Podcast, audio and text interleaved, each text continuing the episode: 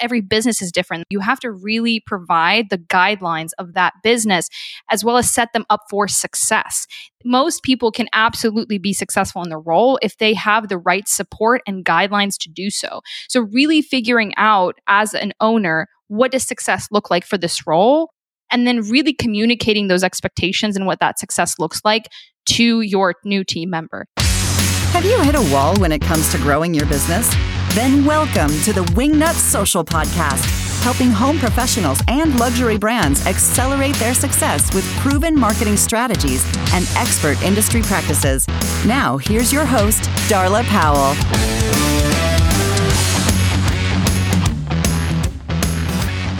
Hey there, and welcome to the Wingnut Social Podcast. I'm your host, the Grand High Poobah of all things here at Wingnut Social, a digital marketing agency for the interior design industry, architects, and adjacent verticals. Darla Jethro Powell. And today we're joined by Anna Sherbina, who is going to give us all kinds of tips, tricks, and advice when it comes to hiring remote employees for your interior design firm, your interior design business. That could be domestically, internationally, what to look for, tips, hiring, how to retain them, because the times they are changing when it comes to employment in the workforce and how that's going to work out for you. So be sure to stay tuned for that chat. But first, we have some housekeeping. So, if you attended our July webinar with Emily, Lisi, and Gavin, our SEO expert for SEO for interior designers, then you know that these webinars are no joke. They're chock full of great information for the interior design industry, for you know you guys that are in that business, and the interior design, architects to the trade, etc. Very well received. Also, you can watch those webinars here on our YouTube channel. Be sure to subscribe. Click that little bell so you can get notifications for when those bad boys come out. You're not going to miss any of them, and they're free. They're totally free for now. so get in there and watch them while you can. So this month's webinar is going to be hosted by myself and none other than Abigail Weidman. You might recognize that name from the mini news sesh. And it's going to be called Instagram Video 101. Let's get real with reels. Aren't we super clever? And that's going to be August the 24th at 11 a.m. Be sure to uh, go over and register at wingnutsocial.com in the drop down, Wingnut Academy. Free, free, free, free, free. Even if you can't make it, register so you can get notified for when that replay airs. Speaking of YouTube, we do have our YouTube channel. Lots of stuff going down on YouTube. I just interviewed Mike Michalowicz and he's holding up his book and showing some visual aids. So if you want to see that, subscribe to the YouTube channel. It's designed by Wingnut Social, which is a little hint of some branding stuff coming up. Wingnut Social on YouTube, designed by Wingnut Social. So that would be terrific. We'd love to see you there. Different bloopers, some different things, different editors. So bada bing, bada boom. Okay, that's it for housekeeping. I do believe you know what time it is. Time for mini news, mini news sesh. Yeah. Okay, this week's mini news welcomes back Alicia McAfee. Alicia, today we're talking all about Reels. What you got? So now we can boost Reels. We've been able to boost posts for a while now, and it's super great. But now they've announced that we can start boosting Reels, which is great to get more reach for them. Oh, that's terrific because as we've said a million times, I feel like I'm just ad nauseum. Reels are what is helping to grow Instagram accounts right now. They're really putting uh, a lot of their weight and leverage into Reels for the algorithm. So tell us a little bit about boosting Reels, how we can go about doing that, and how that's going to help grow our accounts. You boost a reel the same way you boost a regular post. When you go onto the actual reel, there's a button that says boost post or boost reel in the bottom right. And you would just click that. And in order for you to be able to boost them, they need to be less than 60 seconds, which I know that they recently let us post longer reels, which is great. But in order to boost them, they need to be less than 60 seconds and they need to be full screen. So with the other recent announcement of Instagram making all video reels, you have to keep in mind that you're going to have to post the full screen one. So if you had posted a video in the past, which was like a square ratio, mm-hmm. you can't use that to boost. By full screen, do you mean the full nine by 16 ratio? We're still, we're still yes. working in that. Okay. All right. So not like a, yeah. a little square Instagram video. Nope. It has to be the nine by 16. And so that's why, you know, with everything, with all of the videos on Instagram now being merged into Reels, you can only boost the ones that were the 9 by 16. So okay. that might change in the future, but for right now, just 9 by 16. And the other thing, you cannot boost them if they have any copyrighted music, mm-hmm. any GIFs, any stickers, which you know how they just gave us the interactive stickers on reels that we have for stories. So if you use those on a reel, you can't boost it. You can't use any of the camera filters. So you know how there's like special effects. Sure. If you use those on your reel, can't boost that.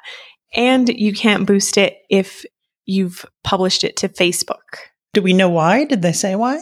No, I imagine it's coming. I don't know why that would be like something to stop it, but that's one of the things. So to me, it kind of seems like they have to be original content. So maybe some trending sounds, but probably not any like music, any trending music. But it's pretty basic reels that it sounds like you're able to boost. Do they have the same kind of um, opportunity to select your audiences to build that through the boosting on the reels, or do, can you do that through Facebook Manager? Right now, it seems like it's. I don't think you can do anything through Facebook. You just have to go in to Okay. the like boosted post button at the bottom. And as of right now, all I know is you can use it to get more profile visits, more website visits, and more messages. So I think they're still working on that too, really nailing down the audience. But yeah, so these are just baby steps for Reels. Um, and then when you post them, they will be shown in your feed, in your stories, in the Reels tab, and in the Explore feed. So yeah. All right. Well, this is a terrific way to double down on reels. So not only are they getting more organic traction, just throw a little bit of extra juice back there and see what happens. Keeping in mind the tips that Alicia just told us. There's a lot of cannots, but you know, try them, experiment with them, see what happens. Alicia, thanks so much for joining us this week for Mini News. Thanks. Mini news sesh. Yeah. All right, let's get into my conversation with Anna Sherbina. But first, I got to tell you a little bit about her. So, Anna Sherbina is originally from the Ukraine and she's currently based out of Barcelona. Remember that with Freddie Mercury and Montserrat? Terrific album. Go out and get it. I can't sing, but it's okay. It doesn't stop me. She has over 10 years of experience in international operations and recruitment for both major companies and online businesses. Makes sense. She is the CEO of Remotivate, a recruitment agency that helps remote friendly companies hire top remote management and leadership via an affordable done for you service. Wingnuts, help me in welcoming Anna Sherbina to the podcast.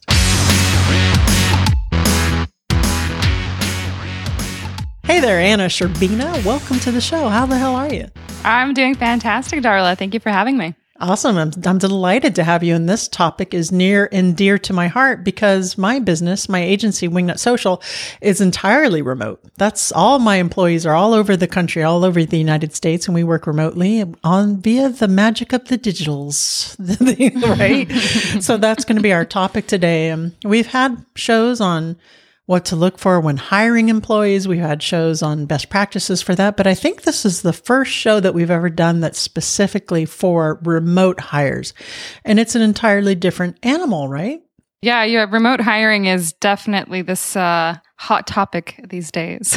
Yeah, and so I have a, just an aside quote. Well, I guess it is related. So, how much has the pandemic affected the percentage volume of remote hiring versus brick and mortar, we're in house kind of deal? can actually pull out a really cool statistic. So, as of early this year, even 50% of all applicants on LinkedIn have been for remote positions, but only 20% of those like jobs that are posted that are, are actually remote. So the employers are resisting, but the candidates are definitely all on board. And I would say even our number one reason why candidates are applying to all of our positions, like why are you leaving your job? What's going on? Is because they're being forced back into the office. So the pandemic has definitely spoiled us in working from home. I love it. My employees love it. Like right now, I may or may not be wearing pants on video, right? I have my little wing. nut. It's very comfortable. You're in your house. If you want to do something, it's very, it's a flexible situation. So why do you think employers would be resistant to it? Because I would think, and correct me if I'm wrong, that it definitely creates a solution for overhead costs and morale. Why would anybody be resistant? Yeah, that's such a great question because I've recently been thinking about this and I've worked remote for a very long time at this point, but I do understand the benefit and I'm slowly as my team goes g- grows bigger and bigger, I'm beginning to realize what could potentially be the benefit, especially talking to different employers. And that's yes, productivity goes up, flexibility goes up, happiness goes up, morale goes up.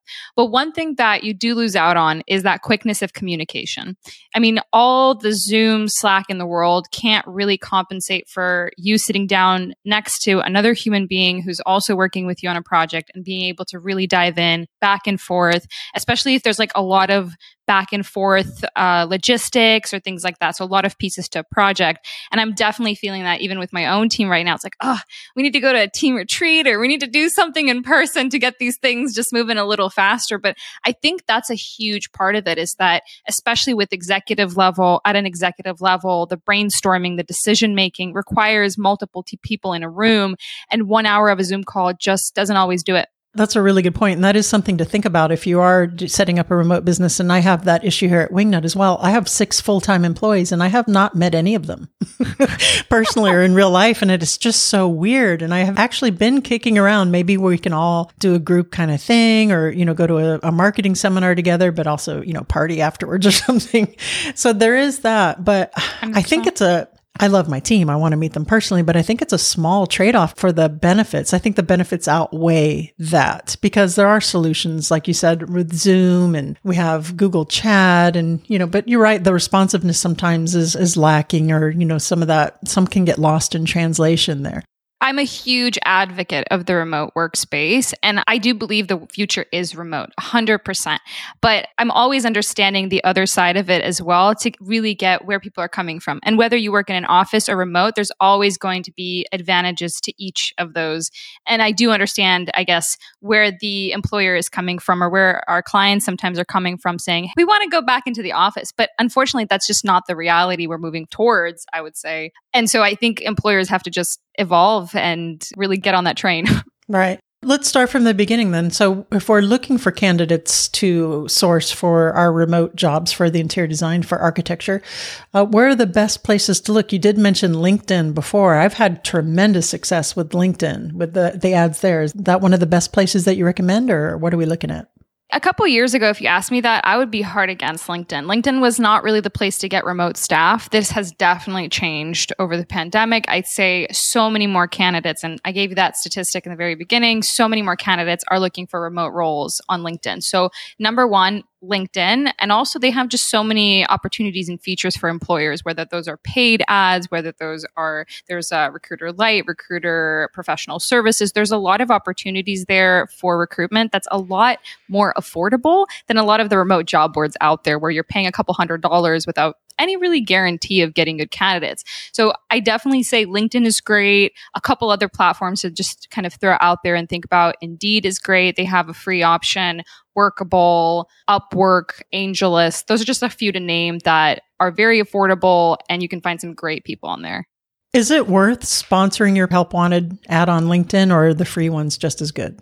I would definitely say it's worth it, but it depends on the volume. So if somebody is looking to hire 5, 10, 15 candidates at one time, or you have that many posts going, you're paying like a PPC situation. So you're paying like there's a, a cost per click pretty much. And I'd say that at a volume, it becomes quite expensive. And there are other options that LinkedIn does provide, things like job slots, corporate, there's other opportunities. But if you're hiring like one off here or one, two positions, then LinkedIn actually is a lot more affordable than any remote job board at this point. Yeah, I, I agree. Like I said, I've had really good success with them. So I, I, I love LinkedIn for that. It, it just, for me, is easy. it's, it's, it's intuitive. It's not confusing at all. What are some things to look out for when it comes to remote candidates? Because it's a different kind of discipline there from an employee standpoint. You can't really, or you shouldn't micromanage your people anyway, but it's different from a supervisory and accountability standpoint, right?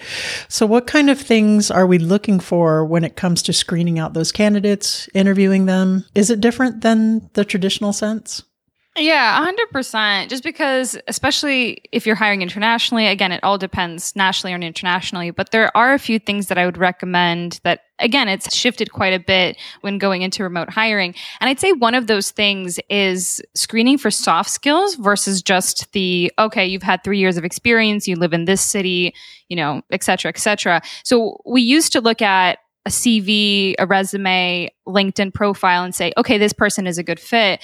But the remote workspace is asking for something completely different. And that's soft skills, the hunger to learn, the time you're going to put in, the independence and drive that you can work on your own without having someone to micromanage you. So definitely, the, I'd say the biggest thing that has really evolved and that a lot of employers really need to adjust into and that many have not done is really screening for soft skills versus just the hard skills. Because you can pretty much learn how to do marketing. I mean, take a couple courses, watch a couple videos. I know that sounds sounds horrible, but it, it's true, right? We can take a couple you. courses these days, right? like we can watch a video, a, a YouTube video. Like that's what I I do throughout every single day. I'm always pulling up YouTube videos. How do you do this? How do you, Google tells me everything, right? You can you can learn this, but what you can't learn is you know how fast you move, or you know how driven you are, or how passionate you are, or you treat the business that you're in like your own. So you put the time and care, and you really show up, or that you're a good leader, or you have good communication skills. These are things that are not as easily like you can't really learn them that easily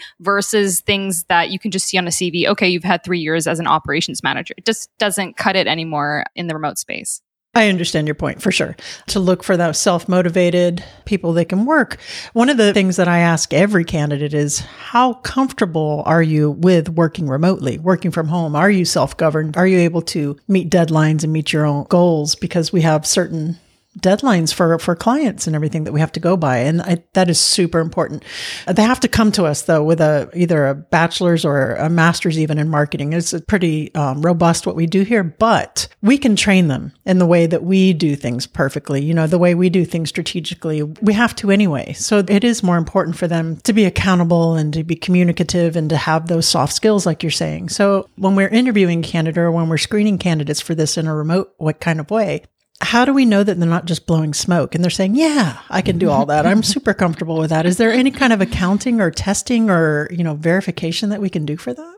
There's a couple of things that we implement in our process that I always recommend to the clients that I work with or consult. So, one, having them go through some sort of video stage, whether that's a cover letter, whether that's VideoAsk. I love love VideoAsk. We use it. It's it's so easy to use. But things like VideoAsk is going to really help see the candidate see that they're passionate that they're willing to get on camera you know share. Some employers we personally don't do this but i really do recommend it for those that are like want, hiring not again not at a massive scale but they don't have a lot of people who don't have a lot of time and need kind of an 80-20 version of this. I do recommend certain personality tests not all.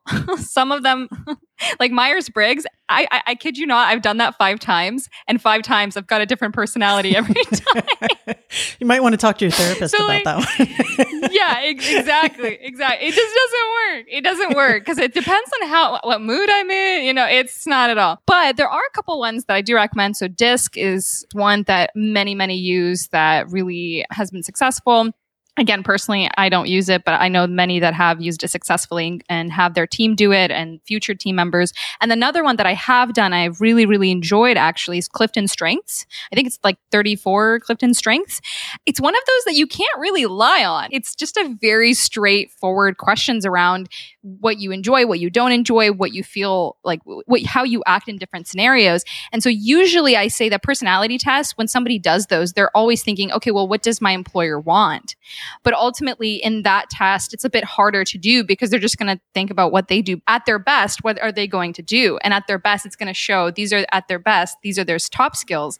And what they believe are not as important is going to be at that bottom. And so they have 34 different actual personality traits. And you can see how somebody is analytical, strategic, people oriented. And there's all these different divisions around the communication and people orientedness. So I'd say for those that, you know, need like a quick look into a candidate, especially one that they're bringing on, a personality test could be really valuable. And then something you mentioned that we always recommend is a test project, but I'd say one that is very actionable and strategic to the role that is being hired for. So not just this hypothetical, what would you do, but like taking an actual situation within the business, whether that's an actual client that you're struggling with or an actual problem with the team that they're going to be managing and asking them how would they go about resolving that or what are the steps that they would take? What's the plan that they would take? What's the time frame they see? So really having them create the strategic plan and explain their resources and, and plan that out that really helps to, to show you you know how detailed somebody's going to get you know how involved are they? How passionate are they? You can see so many of their personality traits and motivations in the how something is done not just the response that you get from that test project I love that. That's a great idea. And that is something that I haven't been doing. So I, to just put something in front of them, you have a client that had ABC happen. How would you handle this? That's, that's terrific idea. And Clifton Strengths, that's one I had not heard of. So I will look into that. And I like that you can't fib on it because I'll tell you a quick little story. I was in law enforcement for 18 years and it wasn't really a very good fit for me. And I always go back to the day they do like a psychological evaluation assessment where you have to answer the questions. And I answered them the way that I thought that they wanted me to answer them in order to get the position. But it, it was such a disservice to me because it was a position that I did, wasn't really happy with. It wasn't really that fulfilling. So you might be thinking, oh, maybe I'm being a little rough putting this candidate through the hoops. But if they're not a good fit, they're not going to be happy anyway, right? So one of the exactly. questions was something like, would you rather go to a party or read a good book? So I said, well, it's an action job. They probably want me to say go to a party, but I really would just rather read a book. 100%. right? So, anyway, everything happens for a reason. So, Wingnut Social is a digital marketing agency for interior designers and architects and to the trade home furnishings. And we do a pretty damn good job on behalf of our clients, if I do say so myself. But you know what? Don't just take my word for it. Listen to Julianne Hendrickson of Hendrickson Interiors out of Tampa, Florida.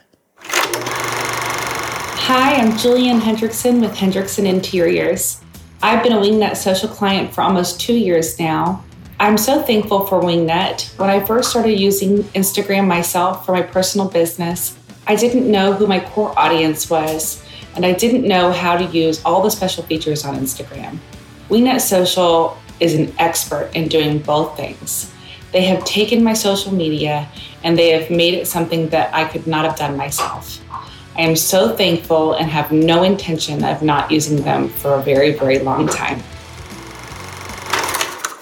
Thank you so much, Julianne. We love having you as a Wingnut Social client, and we're so happy to see all of the success that you've achieved over the past two years with us. So if you guys want to achieve some similar success with your digital marketing for your interior design firm, your architecture firm, or your to the trade home furnishing situation, give us a call at 786-206-4331 or check out the website wingnutsocial.com. That's wingnutsocial.com. Just hit that let's chat and let's see how we can help you. So, what are some advantages or to hiring someone who's remote if you're in the United States, because that's where we are? Hiring internationally is uh, I I know some employers are reluctant to do that, maybe because there's a disconnect with either the time zone or maybe even sometimes a language, um, English not being the first language barrier, or yeah. you know, all things considered. What are some advantages to hiring internationally, and why should we be looking more at that? That's such an awesome question because I do believe that there are a lot of employers that really hold back in hiring people all over the world. And because they feel that again yes the culture might fit might not be there or the communication skills there's a lot of misconceptions around what kind of people you would be hiring and how they would act if they are outside of the United States. But once you get over those misconceptions, stereotypes, etc., you actually find a lot of opportunity. And just to talk about a few of those, one, obviously there is the element of the salary, right? And I'm not talking about just a smaller salary in regards to okay, well, you know, it's a third world country or something like that. No, only be, one of the biggest reasons why it's going to be a lower salary is because the cost of living in most places, even in Canada, honestly, like it's just so much cheaper to live. I mean, I was in Bulgaria. The apartment I was paying was like 300 euro. And it was a really nice apartment. Like I, I genuinely tried to find a good place. It was like 300 euros, right? So where you're hiring from, a big part of the salary comes from the cost of living. And so one, if you're a smaller business, it's quite hard to pay salaries that are 80, 90, 100, 120. You know, that that's quite a lot. So one is that salary advantage because people have a different cost of living. The other aspect is people are actually a lot more passionate because of that opportunity. So if you hire somebody from, let's say, Latin America, they're in the same time zone, but the opportunity to work for a United States company is a huge thing on their resume. So there's just a lot more passion, involvement, and strive. Whereas in the US, let's say an account manager has a lot of opportunities. Everyone wants an account manager from the United States. Not everybody's willing to hire from Mexico or Colombia or Chile, Argentina, and so on. And so people actually value the opportunity so much more. So they end up working a lot harder and more passionately for that opportunity and caring so much more. I'm not saying everybody, but I'm sure. saying we definitely have seen that tendency across the board, whether you're hiring, I guess, a little bit less so in Europe, but more so in Eastern Europe, more so in Latin America, and even in Southeast Asia. So I, I definitely would say that though it seems that there might be a cultural difference from the United States, if you're hiring people, especially on the admin side, or again, you could be hiring for people who like operations, admin, even account managers. Ultimately, you can find some incredible talent that will be super passionate and a lot more affordable. And so you can scale a lot faster by hiring internationally. I love that. That's something I hadn't considered. So thank you for that. Are there any, as far as payroll and taxes, are there any complications or difficulties there or drawbacks?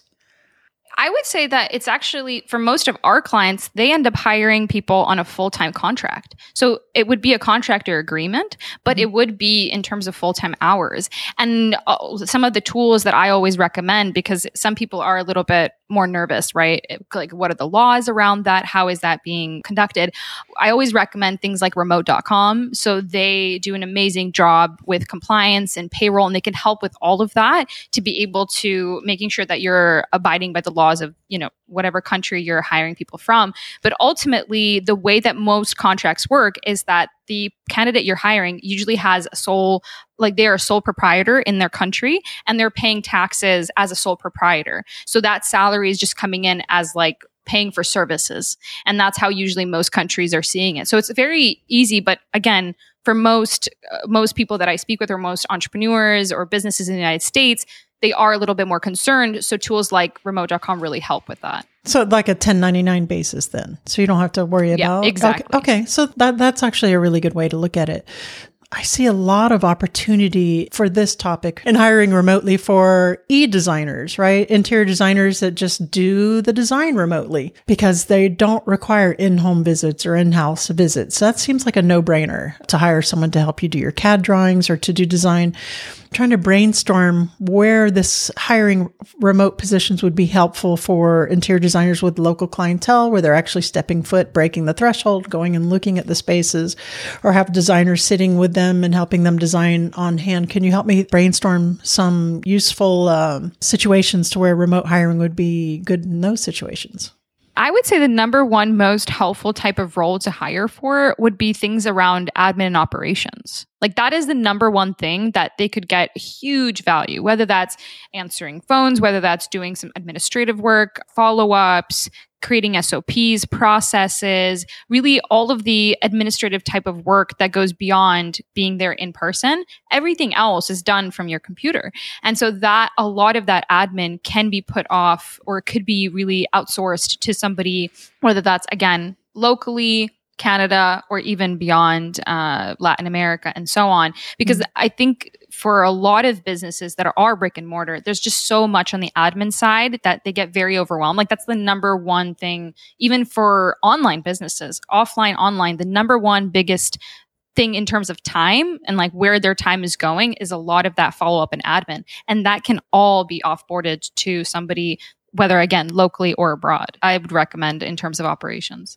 Oh, that's a really good point. Even as you were talking, a lot of interior designers have taken their design libraries to a majority of it being online and sourcing online. So maybe even some junior design work or like, you know, some of the remote design work that could be fulfilled. Okay, so Anna, so we have our hire. We've gone through, we filtered them out, we've given them the Clifton test. We're pretty sure we're ready to pull the trigger. What are some uh, tips for the hiring process there in order to make sure that we're making that right decision to filter out for that top talent? I literally just had this conversation this week because we're doing a sourcing project and the the client was like, "We need a pipeline, but what do you recommend the process should be?" And there's actually a way to do a very simplified process. I mean, the setup is a little bit you might take a couple hours, but once that's set up, it could be so so much easier. Now, this can be done via Google form, via an Asana form. There's a lot of ways to do it. But at its core, what I always recommend is having first a questionnaire. So, some sort of questionnaire that tackles things like Do you have experience with this? Have you done this before? Do you understand these tools? Have you worked with, you know, these type of companies or industries? So, really getting to the logistics, right? Because you can't really see that off of a CV and you don't want to spend a lot of time talking to every single person. So, having a questionnaire that covers a lot of the logistics, even how many hours are you available, salary, things like that. So, that's going to eliminate probably 70% of the people applying. And then from there, your 30%, you're going to ask to make a short video. Again, VideoAsk, YouTube, cover letter. I mean, it, it, could be in any format, but ultimately having a short video where they jump on, present themselves, and answer a couple questions that you've provided. So you have a little bit of a guideline. And then from there, having obviously a conversation. You're going to have very few after that. Those two steps, you're going to have very few conversations. and then having some sort of test project. So not only do you understand their skills, they're great at communication, they've had that experience, but you also want to see them live in action because somebody who's done the same thing for another business can be a completely different way, model, strategic approach to what you want. And it's always going to be different from company to company, even if it's the absolute same type of industry role and etc so having some sort of test project is going to be amazing for that and then finally reference checks and for some reason it was actually quite uh, interesting, but most companies hiring remote for some reason are like, oh, but this is remote. How do I do reference checks? I'm like, well, just like you do normal reference checks, right? So asking them to obviously prepare a few of their previous clients to a couple calls, clients or employers, obviously going on LinkedIn and checking that they didn't just give you their previous designer buddy. like yeah. that that has happened. I swear. It's like, oh, this is my manager. And then I go on LinkedIn, it's like design coordinator. I'm like, no, that is not your manager. Because most people are on LinkedIn are pretty so, like if they're giving their friends or colleagues, their friends or colleagues are not going to be putting manager on their LinkedIn. Like it's a reputational thing. And so doing a little bit of background on the references and then obviously getting on a call and digging into what was the relationship. We only accept past employers or clients that they've worked with for at least six months within a five year period. So it can't be longer than five years ago and it cannot be a colleague or somebody they worked alongside. It has to be a supervisor that can really speak to their character, to their growth, um, and things like that. So those steps, again, if you set everything up and you really draw it out, it might take a couple hours, it might take half a day to set that up, but then it really creates a seamless and much better process that way versus the 80 20 of, you know, you post a job, you scrap something together, post a job, you know, interview a couple people, and then you're kind of choosing from, I hate to say this, but a bit of bottle of the barrel because the people that are applying are generally they really need the job. They don't really want the job. And there's a very big difference there. So, yeah, yeah, having that set up and getting people interested, interacting with different people, inviting people. So, a couple of those things will make a huge difference to finding an awesome person to help out. Love it. Okay. So, this is my last question before we get into the fire round is uh, once you have them, how do we retain them? I love that question. I think a lot of people don't really think about this. So, in terms of retention, I always give this example because I think no one talks about it in this way, but I love seeing it in this way because it shifts your mindset. So I always say when you bring on a team member, it's like bringing a child into your home. I know that sounds a little sounds a little odd, but ultimately when you look at it, it's you need to provide what the rules are. You need to provide, you know, what the responsibilities are, what the schedule is, what's the communication style. And every home is going to be different. And I see that every business is different that way too. You have to really provide the guidelines of that home or that business, as well as set them up for success. Most people can absolutely be successful in the role if they have the right support and guidelines to do so. So, really figuring out as an owner what does success look like for this role what are the expectations for week one, two, three, four, every month, every three months, six months, etc. And then really communicating those expectations and what that success looks like to your new team member. Because otherwise, you kind of like, oh, yeah, they're just going to hit the ground running, but they don't have the tools and understanding and knowledge of your business. So, really getting them prepared for that is going to make a huge difference being that leader, stepping up as a leader and really guiding them on their journey. If you support your team, ultimately your team will support you. Is that something that would be in the SOPs? Like this is what you should kind of have mastered by week one, two, quarter one, etc. It depends on the role. So an mm-hmm. SOP would be great if you're hiring for a lot of the same position, but if this is an absolutely new role, then it can be something you write out and just talk through on the call and you have like, you know, on Slack you might have a list like 80/20, a list of here's what week 1 should look like. Maybe if you're using things like ClickUp or Asana, it could mm. be on ClickUp or, or Asana, but ultimately you have a discussion, they have a clear understanding, you've answered all their questions and you have it somewhere written up exactly what the success or KPIs are, especially like the first weeks and month is going to be a huge way of setting them up for success. I hope Emily is listening. Emily Lisi at Wingnut Social. Let's put that in process. Let's put that in place. All right, Anna, this has been really terrific. Now I have to ask you, are you ready for the What Up Wingnut round? Yes, I absolutely am, Darla. Now it's time for What Up Wingnut. Wingnut. What would the hashtag on your tombstone be? So my hashtag would be lived, laughed, learned, loved. Nice twist. You're stuck on a deserted island, but you can have your one favorite food forever. What's it going to be? Okay, this is gonna sound crazy, but eggs. I would have a chicken that can make me eggs. You can have eggs in so many different ways with so many different things that it's just in like a meal you could eat forever. I think so. That's a very smart answer. Last but not least, please recommend a book that has impacted you either personally or professionally. My, I would say, favorite book at this point has been The Untethered Soul by Michael Singer. It really touched me on, I would say, both on a personal and professional level. And ultimately, the book really talks about how to keep your heart open throughout your entire life journey and how he had come to that and really being able to see your mind in a completely different way it was very liberating reading that book and getting this entirely new perspective of how to react to life and being proactive, I would say, about the things that life throws your way. So I would highly recommend it, both for personal and professional growth. Awesome. That was The Untethered Soul? Yes, Untethered Soul. Yeah, okay, cool. Great recommendation. I'll have to try that one. So, Anna Sherbina, please tell the listeners where they can go to find out more about you, and we will call it a day. If anyone's interested, they could either book a call with me at letsremotivate.com there's a book a demo call that will directly take them to chat with me or reach out to me via email at anna at letsremotivate.com. Awesome. Thank you so much for joining us, Anna. Thank you for having me. So, while I do understand that there are some downsides to having a completely remote business, right? Because that's what I have here at the agency, the positives more than outweigh the downsides. My team they seem to be anyway, unless they're lying to me, are incredibly happy, very comfortable at working at their own pace with their own deadlines. I mean, you know, obviously we have to tell them when those deadlines are. But it's amazing how people will show up and rise to the occasion when you just give them a little bit of freedom and you don't micromanage them and, and let them do it.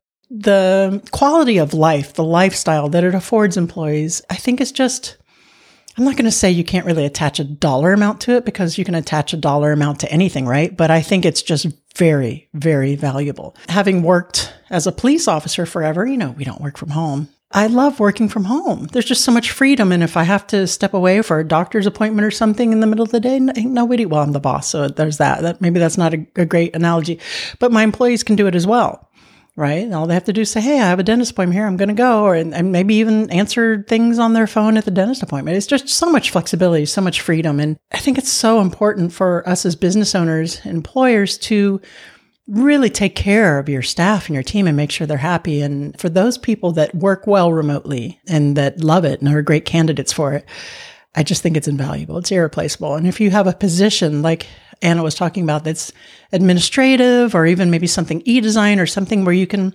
communicate via Zoom or via Slack or Google Chat or what have you. I, I just think it's a no brainer.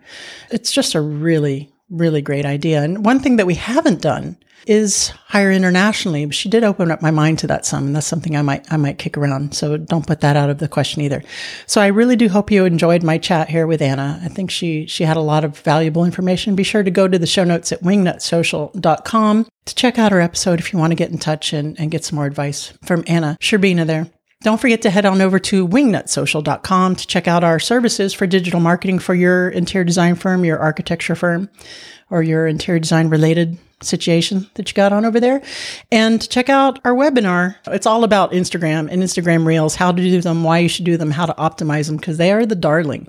In fact, as I'm recording this today, they came out and said that Reels are going to be it for video on Instagram. They're just doing reels. Man, are they doubling down on that? If you heard my interview with Maria Killam too, you know that she grew 100,000 followers just with her approach to reels. And we have a, our client grow playrooms. If you heard Anna Gilliard's episode a couple episodes back, you can, you can look that up at wingnutsocial.com.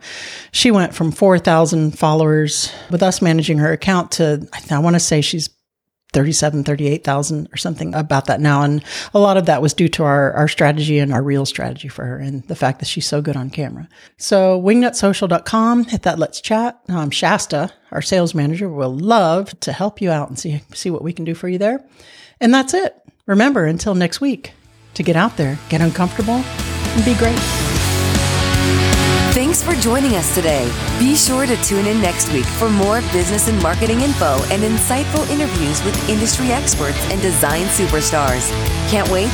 Then head on over to wingnutsocial.com for more great content to help you get your business to the next level.